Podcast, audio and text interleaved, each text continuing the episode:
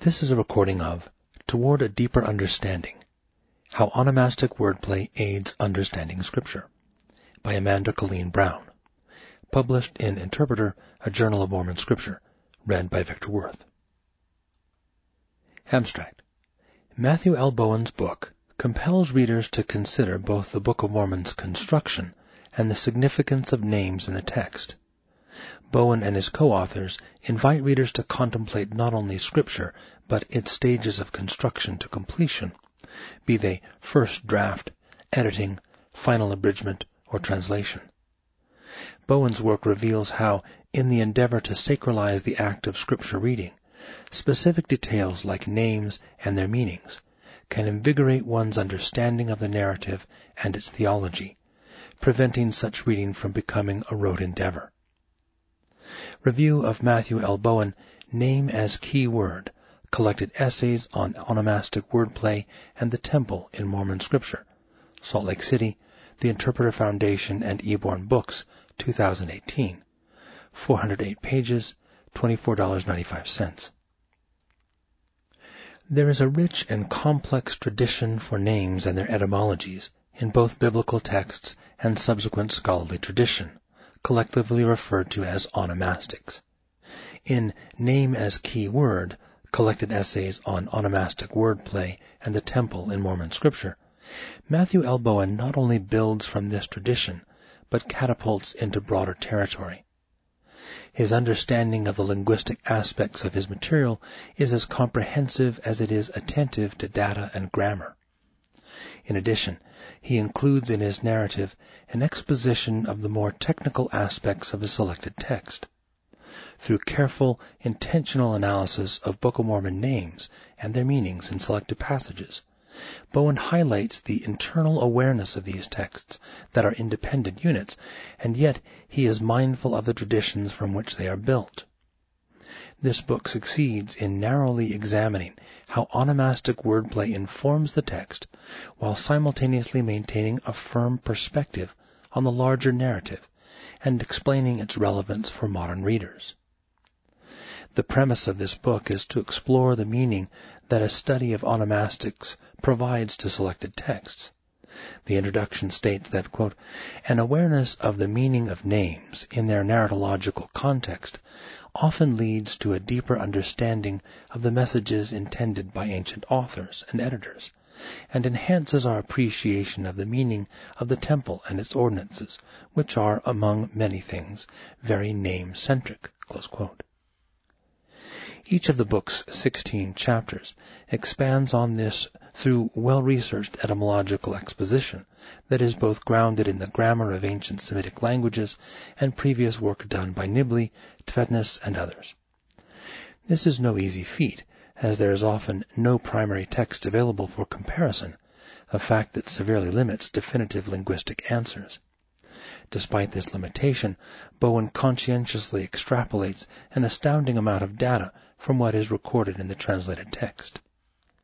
For example, in chapter 13, Place of Crushing, Heshlon, co-written with Pedro Olavarria, the authors discuss the possibility that the name of the plains in which Coriantumr and Shared battle, Ether 1328, is a toponym originally translated by Mosiah from the Jaredite record. In his abridgment of the text, Moroni later augments the name through a chiastic construction of the passage. The authors demonstrate that Joseph Smith left the toponym untranslated as opposed to those of desolation and bountiful, which emphasize place meaning over name. Alma 63.5, 3 Nephi 3.23. See also page 237. They further show how, quote, the untranslated toponym Heshlon serves as a kind of literary cenotaph for what eventually happened to both the Jaredites and Nephites, due to their failure to heed prophetic warnings. They were crushed and ultimately destroyed. Page 238.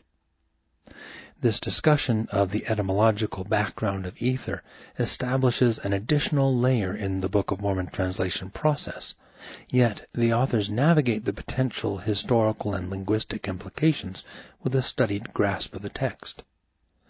Linguistic extrapolation aside, the book reveals its true strength in Bowen's dedication to broadening onomastic wordplay from literary device into theological commentary. He utilizes onomastic analysis as a springboard to discuss the larger theological composition of the text and the meaning it provides. See that ye are not lifted up, Zoram and the Rameumptom, page 141, is an exemplary model of the type of multi-layer onomastic wordplay central to Bowen's proposed readings. In this chapter, the wordplay begins with Zoram himself, 1 Nephi 4 and 2 Nephi 1, and continues with, several of Zoram's descendants, e.g. Zoram III, Jacob II, Amalickiah, Ammoron, and Tubaloth, as they become some of the most infamous and notorious figures in the long Lamanite Nephite history as Mormon recounts it. The name Zoram, one who is high or exalted, receives distinctly pejorative treatment from the time of the great Zoramite apostasy and the rise of Amalickiah. Page 141.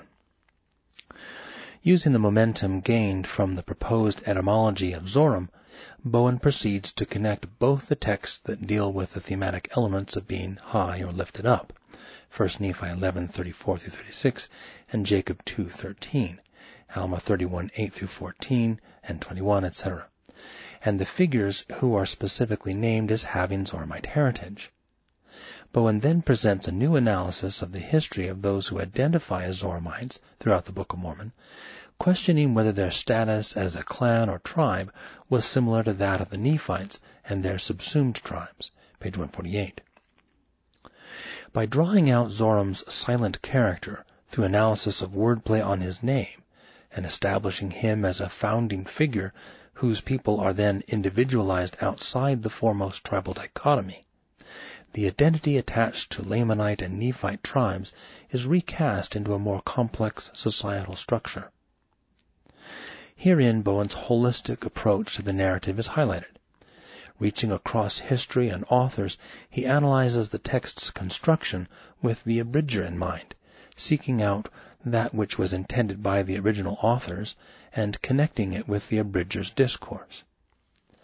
By coupling this viewpoint with precise analysis of the narrative's poetic structure, emphasis on thematic words and phrases, and more, expanded patterns emerge and provide new insight into the nuanced nature of the text in question. That nuance is then applied to the narrative's argument, showing that, quote, the Zoramites and their apostasy represented a type of latter-day Gentile pride and apostasy, of which Nephi, Mormon, and Moroni warn repeatedly. A greater relevance for narratological structure is achieved by connecting the text to the author's intent toward the reader. If Bowen's intention was to convince his readers that no scripture is written in a vacuum, he has greatly succeeded. Across the 306 pages of this work, he unravels the intricacies that name-based literary constructions produce. He expands the texts in question to match the rendered data, thereby elucidating greater connection and meaning for the entire work. Each suggestion is tendered with impeccable linguistic and grammatical analysis, and is appropriately attentive to the detail such an examination requires. Even while tackling more challenging passages, the nuanced arguments admit limitation while simultaneously pushing the envelope regarding meaning and intent. On a personal note, I found that name as key word provided new perspective and gave me the framework to approach Mormon scripture with fresh eyes, bridging previously isolated pockets of information into a new, more connected viewpoint on the narrative I love. The book achieves its intended goal. Through study of the meaning and placement of names in Mormon Scripture's narrative, Bowen provides readers with internal theological perspective as well as an expanded commentary on the utility of the text in answering today's religious questions. Amanda Colleen Brown is a graduate student in Bible and the Ancient Near East at the Hebrew University at Jerusalem, where she focuses on Akkadian literature, Israelite popular religion, and women in the Hebrew Bible. She previously graduated from Brigham Young University with a bachelor's degree in Ancient Near Eastern Studies. She is also passionate about percussive dance styles, literature, and travel. This has been a recording of Toward a Deeper Understanding How Onomastic Wordplay Aids Understanding Scripture by Amanda Colleen Brown, published in Interpreter, a Journal of Mormon Scripture, Volume 29, 2018, read by Victor Worth. This audio recording is copyrighted under a Creative Commons license and may be freely distributed if it remains unchanged. The journal and its website are credited and is for non-commercial use. A printed version of this and many other articles on Mormon scripture can be found at mormoninterpreter.com. More information about the Interpreter Foundation, along with a wide array of additional resources, can be found at interpreterfoundation.org.